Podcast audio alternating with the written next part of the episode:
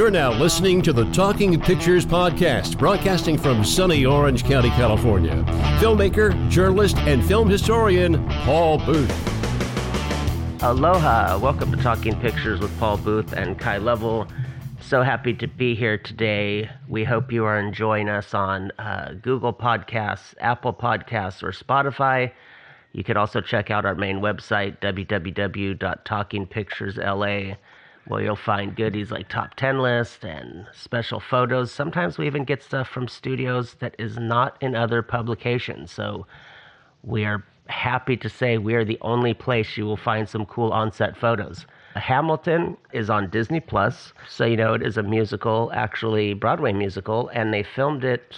So when I say musical, it's not like oh West Side Story and it's a staged movie. Uh, they actually filmed this on the stage. It is so amazing, so brilliant. I want to give you guys the brief IMDb synopsis, and then Kai, who's been a fan for multiple years, has the uh, extended director's bootleg cut. Well, actually, before we get into that, I forgot to ask Kai, how are you doing? I'm good, thanks. How are you doing? I'm doing good, except that I always get a little bit jittery when we're like on tornado watch in like three hours because it's like you don't know. They call it off like the second before. And we actually had one last year that actually missed our house by literally a half a mile. Like it was on That's the river. So crazy, crazy. Yes, it was really spooky, and w- oh, I mean, it was more spooky to find out after how close it was when I like looked across the river and I was like, "Wow, a bunch of stuff's damaged." And we're fine. So that means it was actually sitting on the middle of the river. So less than a half mile. Really, really bizarre. So, so yeah. So other than that, I'm doing fantastic, and I'm uh, happy to be here doing this. And if I'm hearing you properly, are you saying that even if you get blown away, you're going to keep doing the show? Is that what you're saying?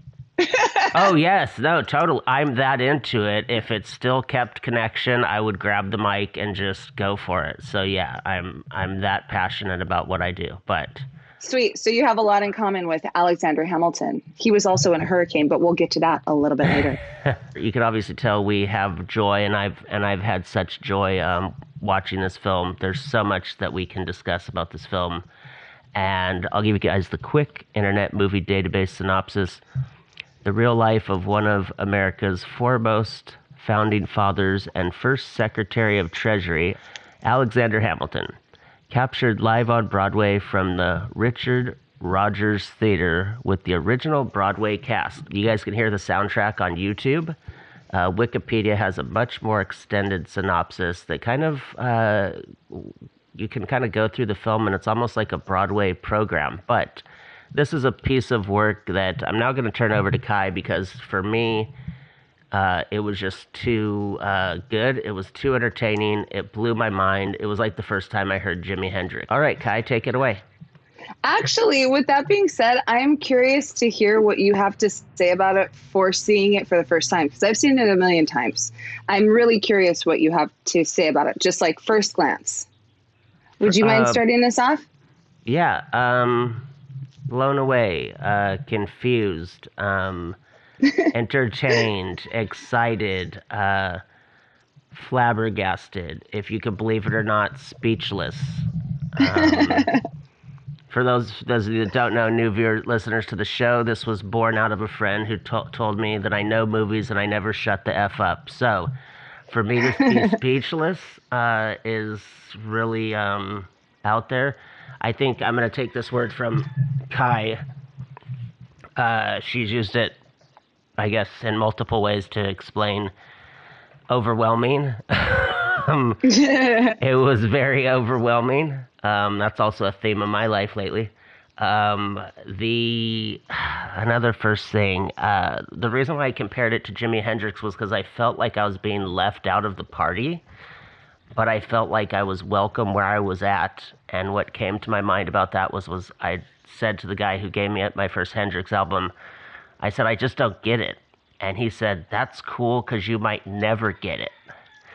And uh, so with this, there it was it was also, it was also um, what do you call assault on the senses Yeah. I think there's so few.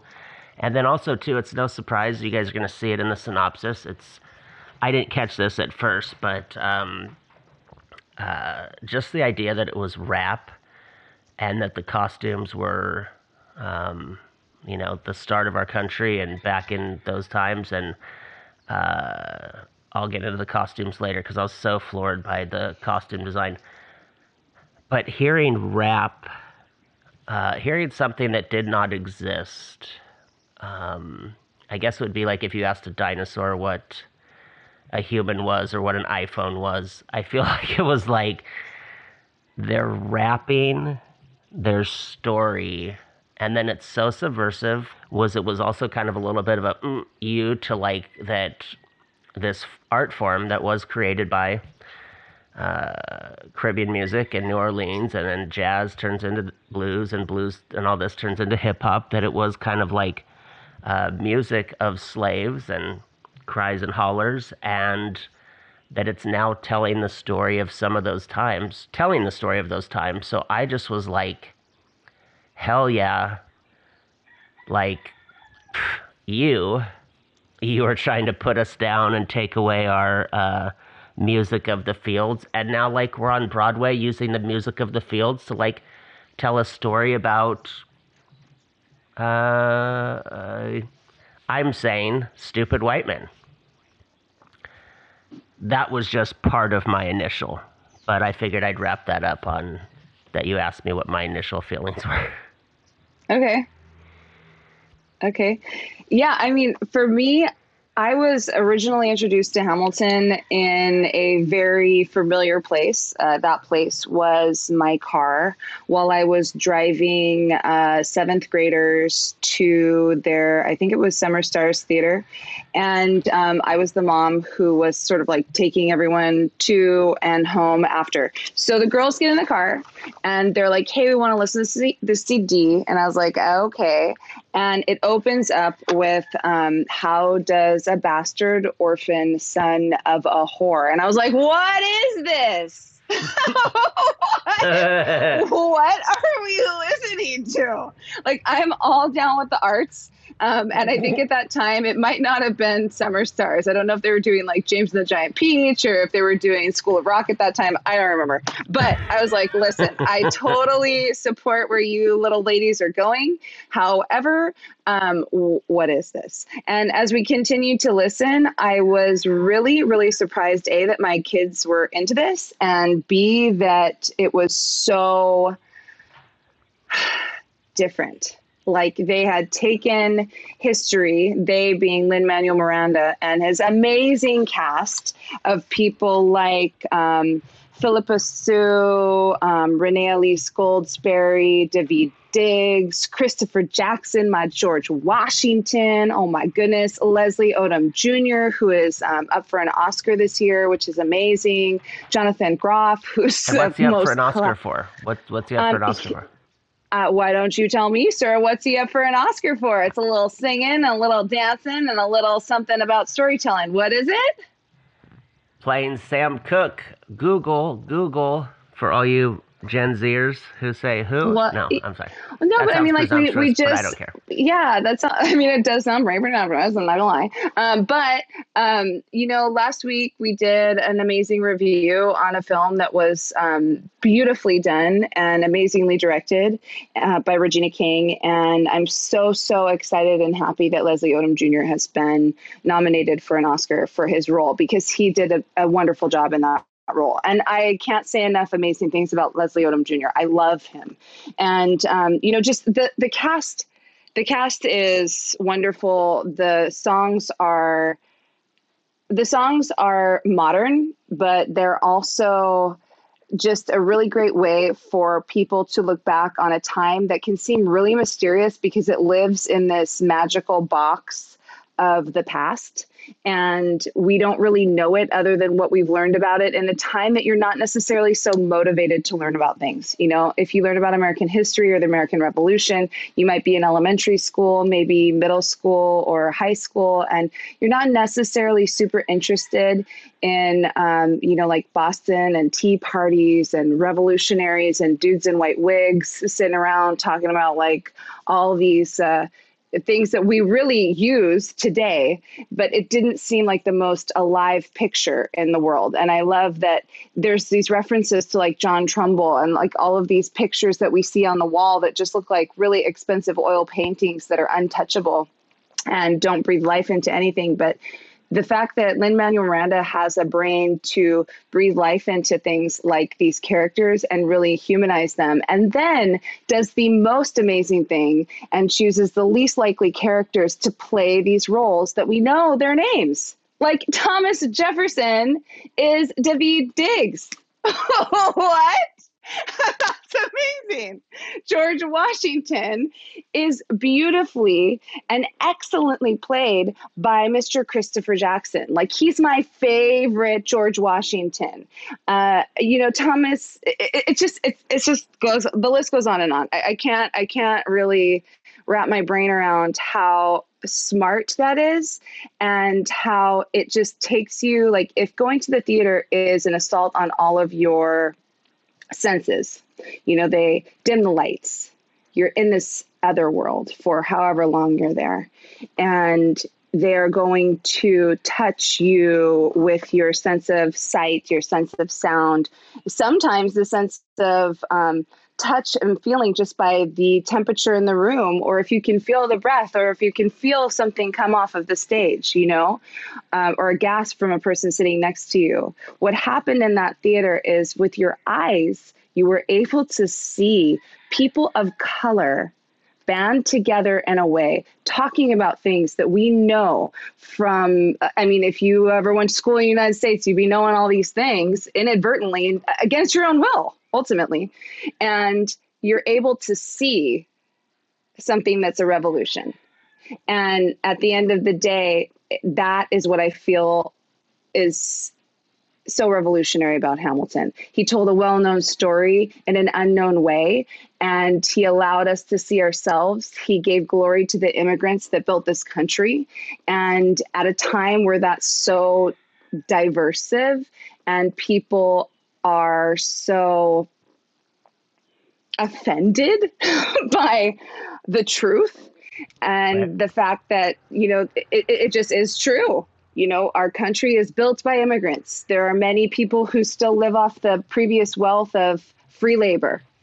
And until we deal with that and make those things right by the first step is acknowledgement um, the second step is, of course, an apology, but an apology is a verb and not just the, you know, just the static word that you're giving to people. Um, I don't know how we move forward. And so I think that this was a great reminder of that.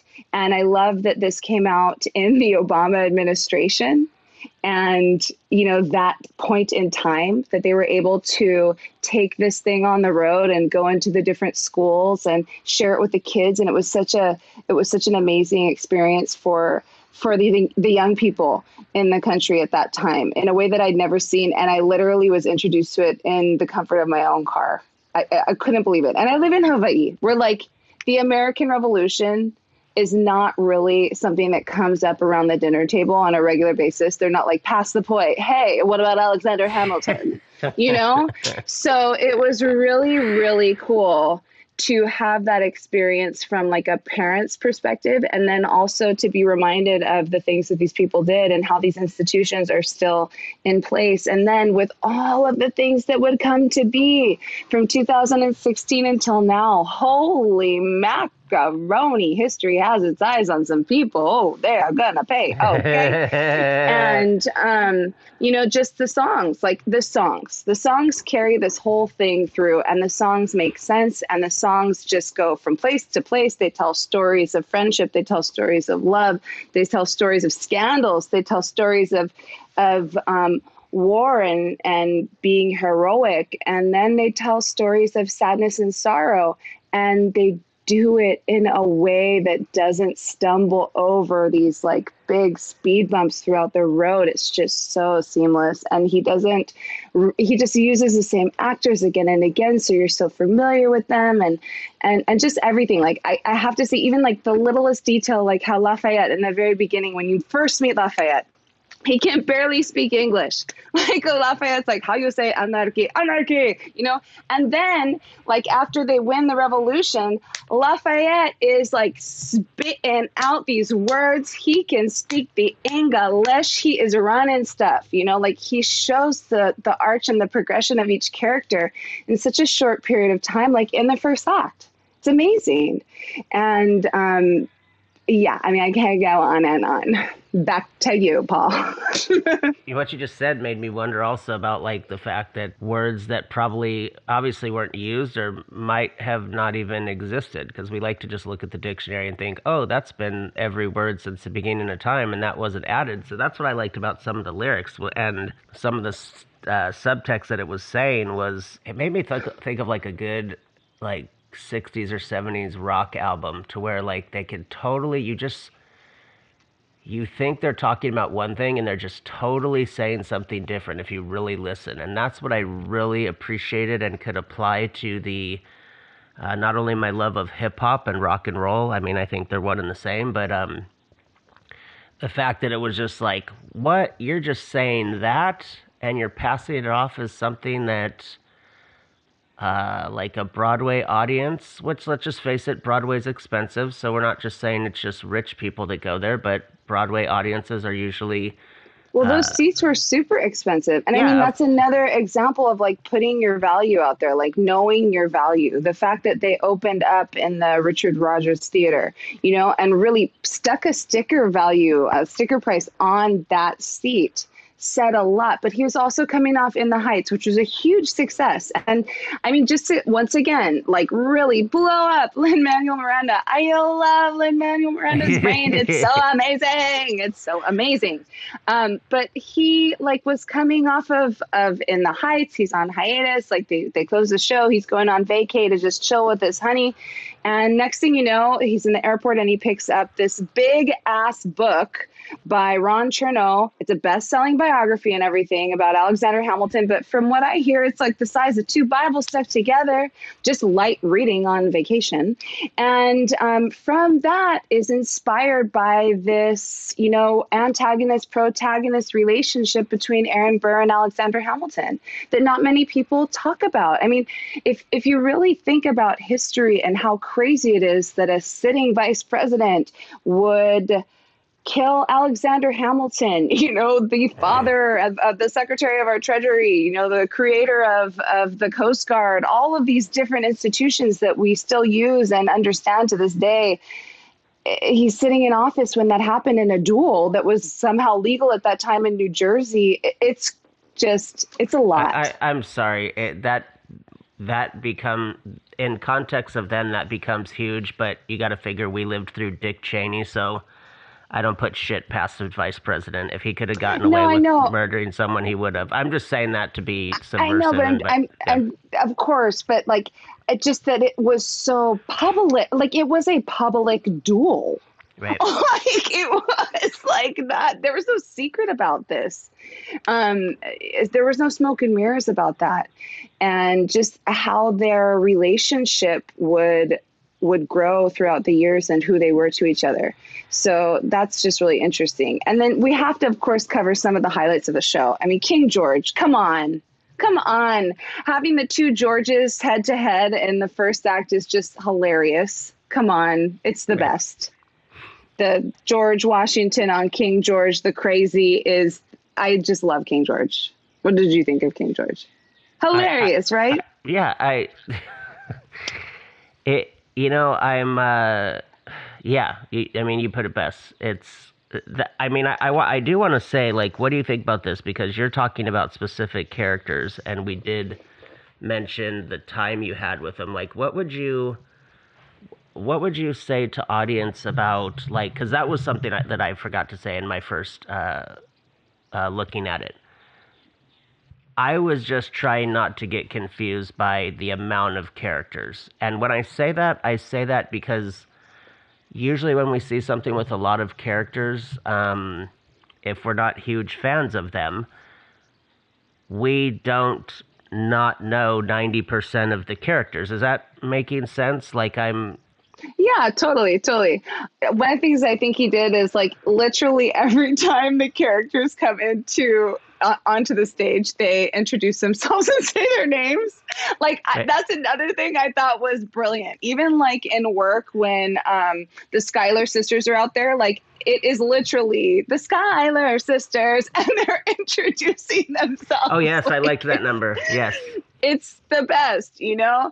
And like, it's all about them saying their names, who they are, what they're doing, where they are. Like, all of his songs are who, what, where, when, why. And it's so um, old school hip hop rap based. Like, like you're just doing like a spit contest on the corner of the street. It's so awesome. I love it. It's KRS-One and Grandmaster Flash.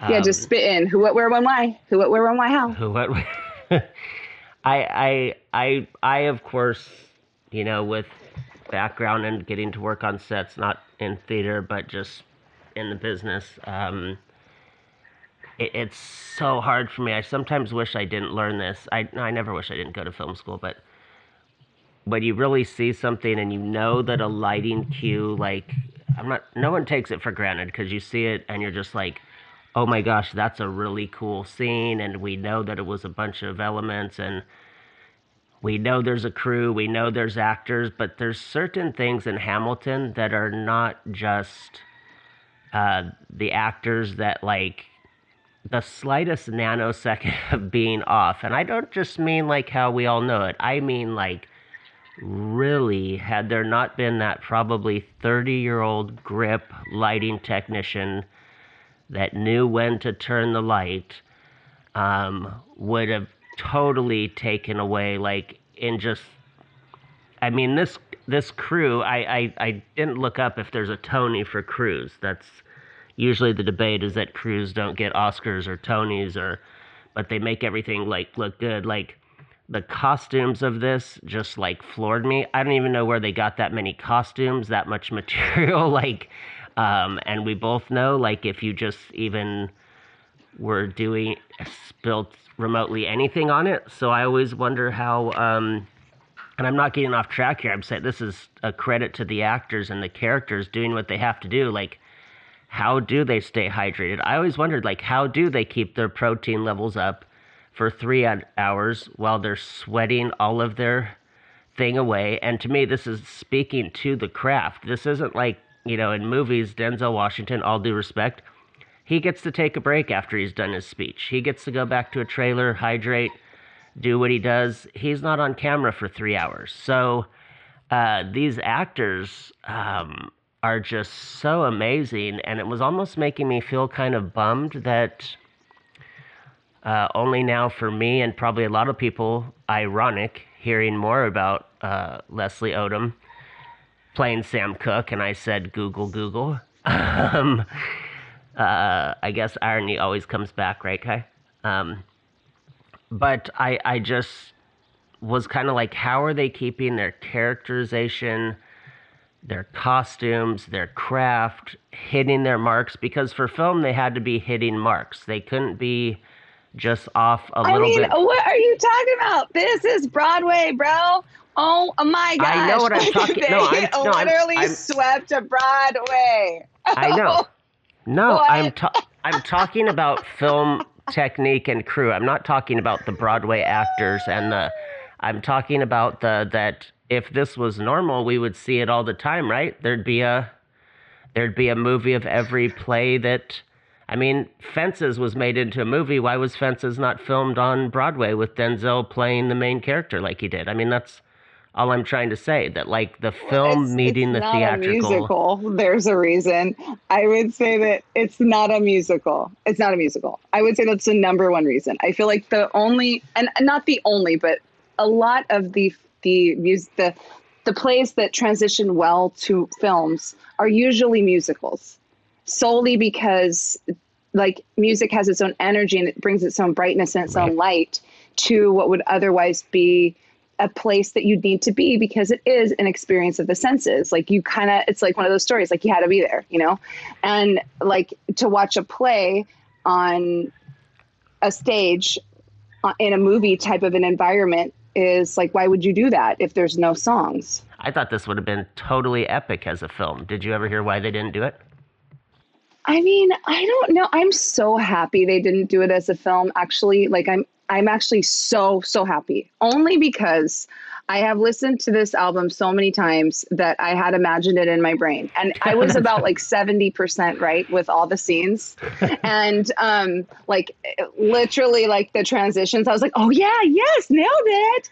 Um, but you know, I, think that it's really important to not overshadow, like what you were saying earlier, what could have been really confusing with like huge ships and um, King George's castle and, um, you know, the background of the White House when it was the beginning of the White House and New York City instead of Washington, D.C., because that's where the original capital was. And all of these different things um, that could have added to confusion you know, I think what's really amazing about what Hamilton is, is that it really allows you to think big but focus small in the sense of you're taking in all this information and uh, there's just so much happening at one time. But because the background is ultimately very simple, you're not confused by that visual aid and you get to just see these people of color, these women of color, representing our foremothers and our forefathers, as Americans like to call them. And um, it really fosters a different feeling of pride for the Americans that I feel like have been forgotten for so long, you know, but really are the majority which is freaking the hell. I mean, like, pardon my French Polynesian, but it's freaking the fuck out of white people. like, the majority of people in the United States are of color at this point, or at least a little colored. You know, those a lot of white people have mixed with other people of color. There's some other needles and, in that um, haystack. I, yeah, and I mean, if I'm not incorrect, I could be historically incorrect, but I believe that even King George was married to Princess Charlotte, who was African in descent. And, um, you know, she was extremely light skinned, but I believe that she was uh, light skinned. You know what I mean? So um, at the end of the day, there's, there's so many things yes. that are, for some reason, we need to we need to start embracing these things. Like it's always so crazy to me how insecure people are about this color situation. And and I say that from a place of like being from Hawaii where we have this really really divisive um, blood quantum. So in Hawaii, we have like the Department of Hawaiian Homelands, where Hawaiians are supposed to have land, and it's such a it's it's horrible because Hawaiians are not living on their land. A lot of people have died on the list, and you have to prove that you have enough Hawaiian blood to get get on your land. So that's one story. Where if you look at how Americans treated African Americans, if you had even a drip of African American blood, but you were very light, you looked white, you passed, whatever, you were considered African American or black. And so it's just it just really depends. It's so political. And so here's the thing, like at the end of the day, the reason why people want to get Hawaiians off the land and why they want to take us like and, and prove that we don't have enough blood to get on the land is because over the years the state and the federal government can then sell off our land to the highest bidder because land is very expensive out here and there's not enough of it to go around. So that's how it serves the greater good out here, where the opposite stands true for America. They want to prove that anyone who has even the littlest bit of African American blood is now African American, and they're going to be pushed over into the margin even more so.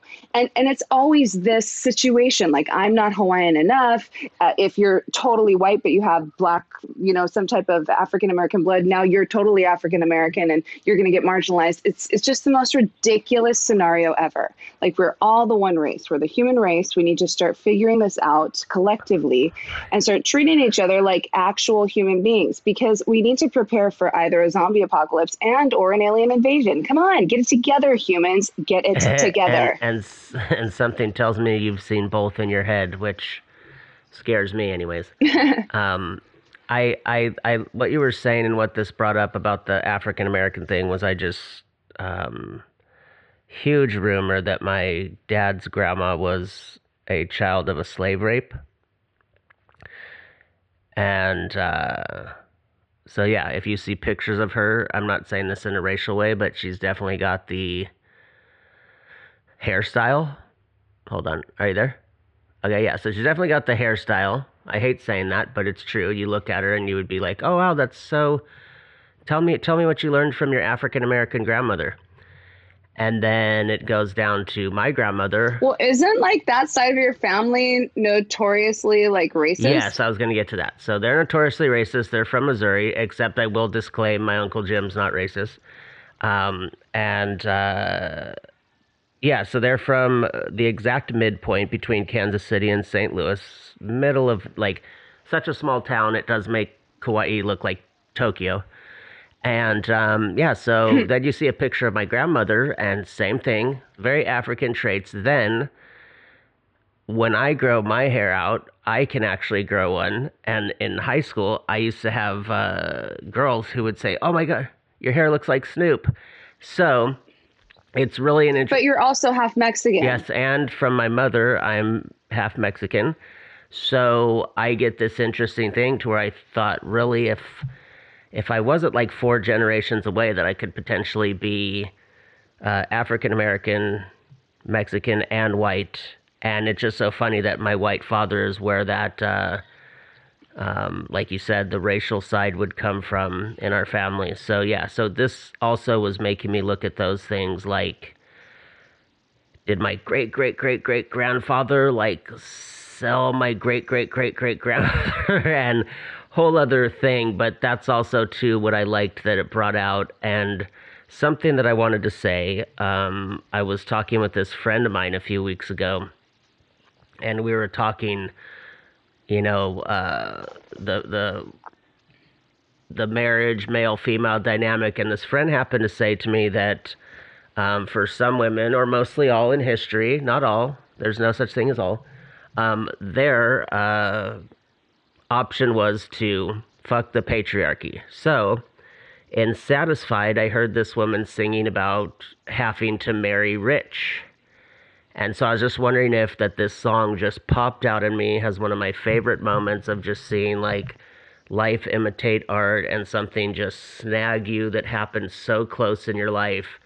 Is there anything about Satisfied or that you would want to comment on that? And if you don't, that's cool. But I just thought that that really. Oh my me. gosh, satisfied is heartbreaking. Okay, so just like the love triangle between Eliza and um, and uh, Alexander, and of course, you know, just just that that that love triangle. Okay, is super duper heartbreaking, and.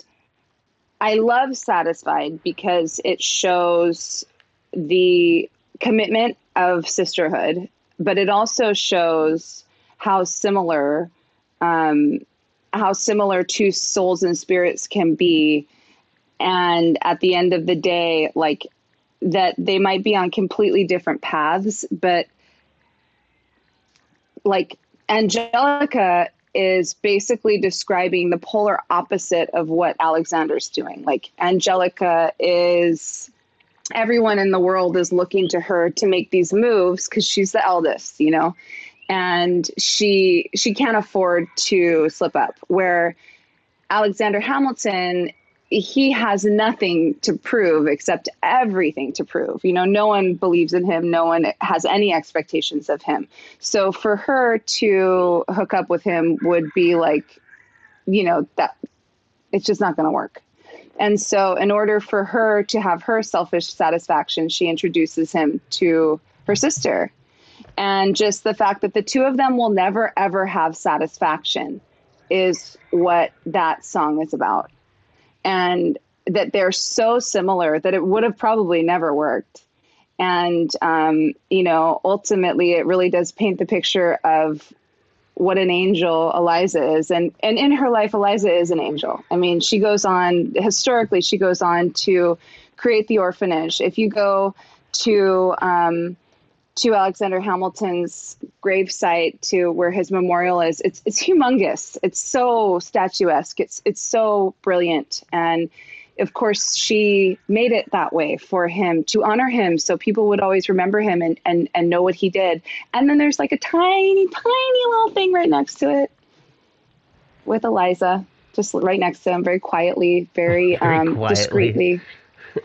yeah, she's super discreet, you know, and um, it, it just is such a picture of who they were as people. Like, of course, Angelica wanted to be with Alexander Hamilton. I think historically, I think that that's where the story on the stage is different than what it is in, in actual history. I believe that Angelica was married when she met Alexander Hamilton, so that that song is is historically incorrect, but I think it made for a better song to be about them meeting because there are actual letters that were in the Chernow um, novel between Angelica and Alexander Hamilton. Like you'll find a, a later song um, in Take a Break where she's stating like how he puts a punctuation in a certain portion of the letter and it changes what he's trying to say you know was that his intention? And they're constantly like flirting with each other for years and years and years and years. But it doesn't like cross that line until there's the actual scandal that does happen. And, and then of course she's 100% committed to supporting her sister um, and at that time, people don't divorce, and so Eliza will stay with Alexander Hamilton until his dying day, and and you know she really does love him, and so it's like such a sad like what what's so amazing about Hamilton is that it is a love story, it is um, a story of friends, it is a history lesson, it it is a story about a broken man who thinks he's going to find the pieces to put him back together by creating success or creating a legacy for himself afterward and and I don't know that he did in his life um, but I I will say that we're still talking about him so that's that's a lot you know like that's a lot for a little a little bastard orphan son of a whore from St. Kitts and Nevis I'm not gonna lie Well, and I think it's weird. I, I'm always interested, like, where any art is born and how it finds you. So I think it's just so interesting. Some dude's going on a vacation. Um, you would wonder why he'd want such a big book if he was going on vacation with his woman, but that's obviously his business. because he has such a big brain Yeah, and okay. he's I'm- so hyper intelligent. I'm sure he's not capable of fighting with a woman. He's that perfect. But um, and then Well, no, I will say this: like, if you're not familiar with In the Heights, the main character's name, like the the character that all the songs are about, and that he obsesses the that he obsesses over is Vanessa, and that's his wife's name. Aw. So he basically his previous play was about that he won a Tony for was all about his wife. oh. Vanessa. So okay. Good so morning, he, he, he Vanessa. found the only woman that doesn't start arguments. Okay. Or he doesn't start Um, arguments. she's a lawyer. oh shit. Oh shit. Let me just say for you, Mr. Manuel Miranda, shit. I know way too much about Lin Manuel Miranda. Like I'm super obsessed with him, not in a stalkery way, in like a way that I think is like really cool. Like he's just really cool. The way that he was obsessed with Alexander Hamilton, like it just is cool. Oh. He's so smart and he's so brilliant and he's such a great artist. And I'm so excited and happy that all of us, anyone who's listening to this, you and I, my animals, my kids, all the people, we get to be alive during the time he's alive and see him perform or see what he contributes to the world of performance Okay. and art. It's amazing. He's just a creative mind that is like uh, Shakespearean. Ah, okay. You know what? That just that just brought a huge thing up. That I, I appreciate you saying that because what you just said is how I felt. Not only each time I would see BB King, but the first time I saw him. Like when he walked from backstage, it was just like, yeah, like I'm in the same place at this moment in life with BB King. Like all he's And so to me, that's what theater is. yeah, all Like that's why theater's badass. Yeah. You know, like what you're saying about BB King, what you're saying about like live music is why theater is different than films. I mean, like films are awesome. Films are a secret. You know, you can watch a film in secret. You can do it on your own. You can do it in a big dark movie theater if you want. But like theater, it takes other people like you can't just be like i want to watch a live play by myself well unfortunately other people are going to have to be there to perform it for you unless it's like a one man show and then you're like this is weird but i'm kind of into it a one woman show a one person Yeah. show whatever you may call or identify yourself as a one animal show whatever it may be right. but um, at the end of the day, like I think that's what's exciting about theater. It's the same thing that's exciting about live music. It's the same thing that's exciting about ballet. It's the same thing that's exciting about anything that takes a bunch of crazy ass creative people to come together and be like, we're gonna create this thing, and then we're gonna allow other people in after we've decided that we're ready and prepared, and we're gonna put a value on it. And I'm always so fascinated by that. Like, that's such a trusting exercise. And it's such a beautiful thing, once again, that makes me believe that people can get over racism and people can get over sexism and people can get over all this weird stuff. Like, you know, like people who are homophobic are usually deep rooted homos, you know, like Yes, whatevs. yes. Get over your shit No, I agree. like whatever you're weirded out about you're usually totally obsessed on because you have an issue with it and you just like need to talk to someone about it or test it out many times people maybe aren't even into that they just didn't have an opportunity or give themselves permission to test it out and so they are so afraid of it because they've been told something by someone who was told something by someone who was told something by someone you know what i mean like through the coconut wireless they didn't even know anyone who did something they just heard someone who heard someone who heard someone. So dumb. Yes. And so I feel like that's what Hamilton does. Hamilton just sort of like knocks a glass ceiling off of all these preconceived notions in a way that is such a familiar topic that we can wrap our minds around it because like unfortunately if you went to school in the United States as I mentioned earlier against your own will you learned about this. Like you didn't even have a choice. You're like you- why if- are we learning about this? If you yeah if if you were paying attention which you know you you were in school um note note to self uh, pay attention to school. For anyone who's before college or whatever please pay total attention soak it up because it will be gone and one day you'll wish you were just going to class and that that's all you had to do um Well, I think that there's a difference between paying attention and thinking something is very peculiar. And I will say about history, I always thought it was so peculiar. And then I always thought it was so peculiar what they thought we should be learning about. Like, I just thought it was peculiar. Like, okay, don't fight, but you're literally telling us about this revolution. and it's like legit all fighting. Okay. that's respect authority, but we can't wait. I'm so sorry. We came across the ocean as pilgrims. We were English, but now we're killing off all these people who made us this dope dinner. And Made us a now dope- we're going against, now we're going, they taught us all these amazing things that allowed us to live and survive through these cold ass winters. But now we're going to go against the king. Okay, because he crazy though. Like, I love how everything was like King George was mad. He was a tyrant. He was mad. He was a tyrant. Like, that's all you ever hear. I feel like it's because Queen Charlotte was was like mulatto. They're like, and he was married to a black woman, so we're super over that, and we're super into slavery. right dumb. I, yeah I can't do it. I can't Well, do like it. our- you know, like, like you last- never really get the whole story. It's like the last movie we talked about, right? Just some women are just crazy, which, you know, promising young women put it in that context and not that I said it.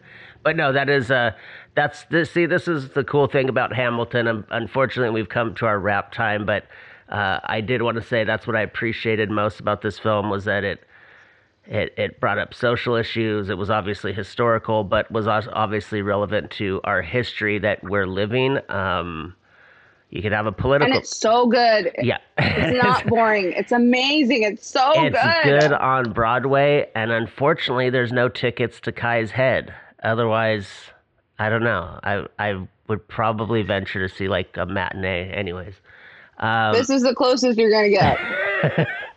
um, and then also, uh, fans of this, uh, after you see it, know that there's also uh, you can hear the soundtrack on YouTube.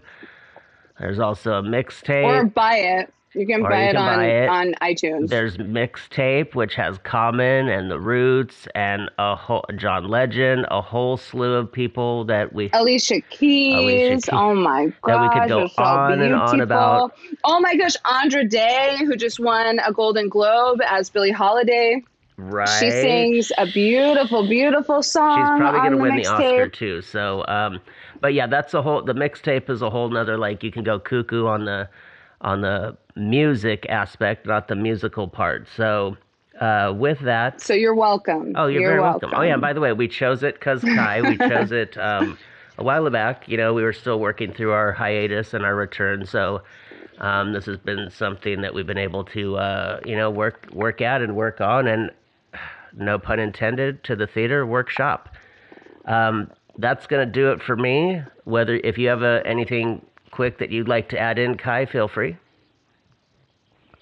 I I don't. I just want to say uh, thank you so much for finally watching this film, Paul. It's so awesome, and I highly encourage everybody else to listen to it. It's so it's it really is like it will it will enhance your life. It's great. Now it's time for the segment where we give you a top 10 of movies to watch, where we pick all kinds of various different reasons. I've done this for actor, supporting actress nomination. I've done this, heck, I even did one where for cool songs for the closing credits. I was prompted by Revenge of the Nerds because We Are the Champions is just so cool when the nerds like stand up to the jocks. But, anyways, Kai, let's go with your first five. Uh, top 10 best original song winners of the Oscar in a film.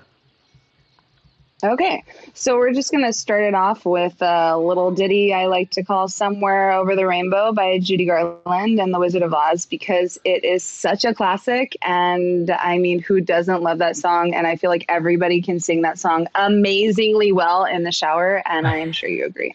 Um, that was actually the 1939 winner. So, like, come on, that was kind of a long time ago. Right. Um, Remember Me is my second choice. Remember Me is from the film Coco. It's an animated feature by Disney um, which I absolutely love. If you haven't seen Coco, you got to watch it. It's so, so good.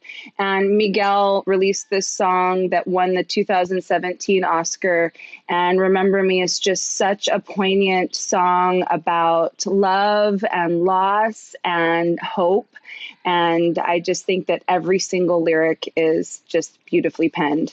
Um, my third is one from a movie that I also really love. Uh, at the time when I saw it, I was like, yes, finally, finally, a movie that kind of like covers what you don't ever see. And then when it was nominated for the Oscar, I was so stoked. And when it won, I was like, she gone and she ready. So it was 2005 and it's hot out here for a pimp from um, Hustle and Flow. yes. So of course it was Yes. Juicy J, Yes. Frayser Boy, DJ Paul. They rolled up on them. Oscar. Yeah. They don't know me. They don't know It me. It was for the best. It like ain't over for me. Keep hustling. you don't know, mate.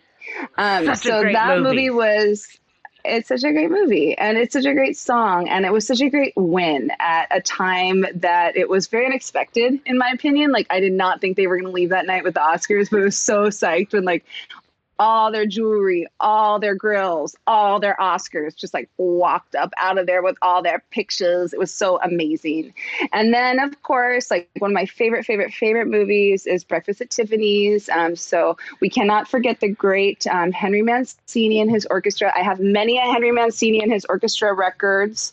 Uh, Moon River is the song that I am referring to. And, you know, just a couple things about Breakfast at Tiffany's. Now it might not seem like the most revolutionary film, but if you watch a character like um, Holly Golightly and you think about when it was released in, in 1961, it was really a revolutionary character. She was very different. I mean, there's some things in Breakfast at Tiffany's that I could live without, but then there's other things that I'm really into, like Kat. I love her relationship with her cat. I love her relationship with herself, just sort of being a female who's kind of on her own.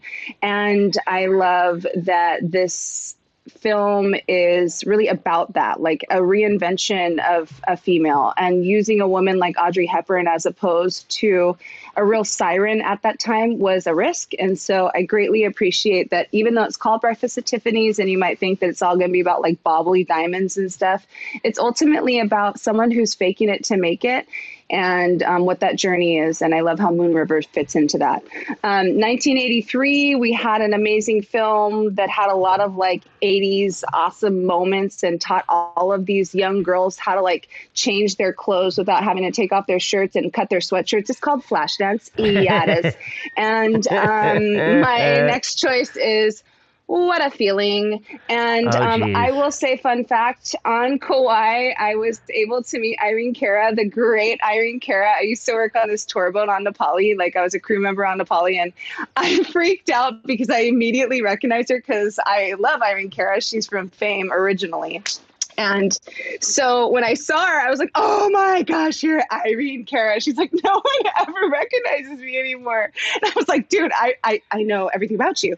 I, I know all the things. Do you want something to drink? Like I literally served her all day and like ignored everyone else. Like I took her on like a private snorkeling tour. I probably annoyed the crap out of her. She probably wanted to just look at Na Pali on her own. But anywho, I met Irene Cara. It was amazing. And in 1983, she took home that Oscar for What a Feeling. And if I do recall, she took home an Oscar for her. I don't know, maybe like 1982 or 1981, she had collaborated on another song in another film. I can't recall right now. It's not coming to me. And then my final, oh, that is my final. But like one that we can add just a little sign sign is 1940 When You Wish Upon a Star for Pinocchio by Cliff Edwards. I mean, come on, who doesn't love When You Wish Upon a Star? And Jiminy Cricket, give me a break. He is a legend. I I just want to say when we when I busted into singing that song, you guys have to see Hustle and Flow. That is such a great film, and again, just the idea that oh my gosh, everyone has a dream, and if you keep hustling and flowing, you can get that dream and we don't have to judge or you know say just because they're a, it's a pimp from memphis like yeah everybody's like, got the right and even, and good Yeah, and he's not like he's not disenfranchising his girls. Like he's literally taking like his main girl, even though he's like, you gotta go work. After he's like, okay, you man, and she's like, wait, I'm a woman. He's like, no, no, you man, and she's like, I'm man. You know, like he's like, man makes money, man gets out and hustles. Like he's treating her like an equal, and I think that that scene is really legendary. You know, like we man. Oh, I love it, and it empowers her. no they're, they're she goes on. when when when they're smoking that doob and dj Qualls is like every man every man has got the right and he says the p word in front of a hooker and she like laughs at him. But he's like has got the right to contribute a verse. And i was just like yes. So yeah i'm so glad that you brought that up. I don't know why i forget that song. I think it's one of like the three hip hop songs to win an oscar glory. And then I'll start my list with Eminem's Lose Yourself from 2002. This is also relevant to last year's Oscars. A lot of people complained and were like, why is Eminem on? And what is he doing performing? And he's not even nominated. Well, I guess he wasn't there the year he won, but if you break down Lose Yourself, it's about seizing the moment, seizing the opportunity, and at a time where the Oscars have been become have become so diverse, and last year was such a diverse year, I thought it was a brilliant choice by saying seize this moment, don't pass up your opportunity. And then the final words of his song are like, you can do anything you put your mind to. And then all these people came out and were like, why would you have Eminem? And it's like, because that song's saying exactly what you need to do. Seize this moment. We're here, we're diverse, so continue being diverse. Let's see, another one on my list. It's from 2009, The Weary Kind. T Bone Burnett, um, Ryan Bingham. I don't know why when I say that, I always think of the George Clooney character in Up in the Air, but The Weary Kind. T Bone Burnett created such a kick ass country. Um, I think there's like three songs on there that should have deserved an Oscar. The Weary Kind, T Bone Burnett picked up an Oscar. Uh, Crazy Heart, Jeff Bridges also won the Oscar that year. Let's see. 1993, a very tough film to watch. Bruce Springsteen's Streets of Philadelphia. Such a brilliant song. I hear this song and I just start weeping. um, the AIDS crisis had finally started to be paid attention to because heterosexuals were getting it. And also that year, Neil Young was nominated for the song Philadelphia in the same movie, which they played during uh, the end with Tom Hanks. And just that power in that song always uh, stuck with me. see, next one on my list is shows you we all have a cheesy side from The Lion King, 1994. I personally think Elton John had three nominations out of five songs Hakuna Matata and Circle of Life. But Can You Feel the Love Tonight? I'm a monster Elton John fan. I like to sing Tiny Dancer uh, any time of day. Uh, but Can You Feel the Love Tonight? Just gobbledygook, cheesy. You have to eat it up. It's a great cartoon. I never got to see the musical. Um, but uh, Elton John, along with it's excellent. The musical's excellent. Oh, I can only imagine. I mean, Tim Rice. I did see Phantom of the Opera in Honolulu one time, but uh, Elton, you know, has been in my family. My my parents, when they started dating, they would listen to Elton, so Elton's kind of part of my DNA. So I know I always lean towards that. Um, let's see. I think that was how many was that? That was three, four. Okay, so my fifth one have to go with this one. Again, saw it when I saw this movie when I was seven years old. I'm willing to admit Kai already laughed at me, so she can laugh again if she wants. But there was this film called Top Gun, and in it, the character Maverick sings You've Lost That Love and Feeling to Kelly McGillis. Has a way to get a seat table next to her. I actually thought they wrote that song for the movie. Oh my god. Until gosh. I was in music class. Uh, that was 1986. I was in music class in the year 2003, and I started learning about the Brill Building and all that. And my uh, music teacher put that song on, and I was like 19, whatever, 60, 50 something. And I was like, that's the Top Gun song. So, yes, I am. But you know what? The cool thing is, I learned from that music teacher we all enter where we enter, and it's all cool wherever we enter. I guess that's a lazy way of saying I should have known. But so the drum roll number 10, number five on my list, but number 10 on the list. Take my breath away. Again, it's just cheesy. You gotta love it. We'll never know if Maverick crashed and burned the second time, but yeah, that'll do it for me with number 10 on Take My Breath Away. And Kai, what a, thank you for all those great contributions. So, this is the cool thing. Last thing I want to say the wonderful music is you can have uh, Keep Peaceland, Keep Flowing, along with Judy Garland, Eminem, and Elton John on the same list. All right, that's going to do it for us on this week's top 10. Thank you so much, Kai, for doing this. I always have a blast doing this with you and always learn. So, uh, check us out on Apple Podcast, Spotify, or Google Podcast. We're so happy to be on different platforms now. And thank you for joining us. Have a great morning, afternoon, or evening. And while you're doing all that, make sure and watch a good movie. Aloha. Thank you for listening to the Talking Pictures Podcast real conversation and movie induced inspiration.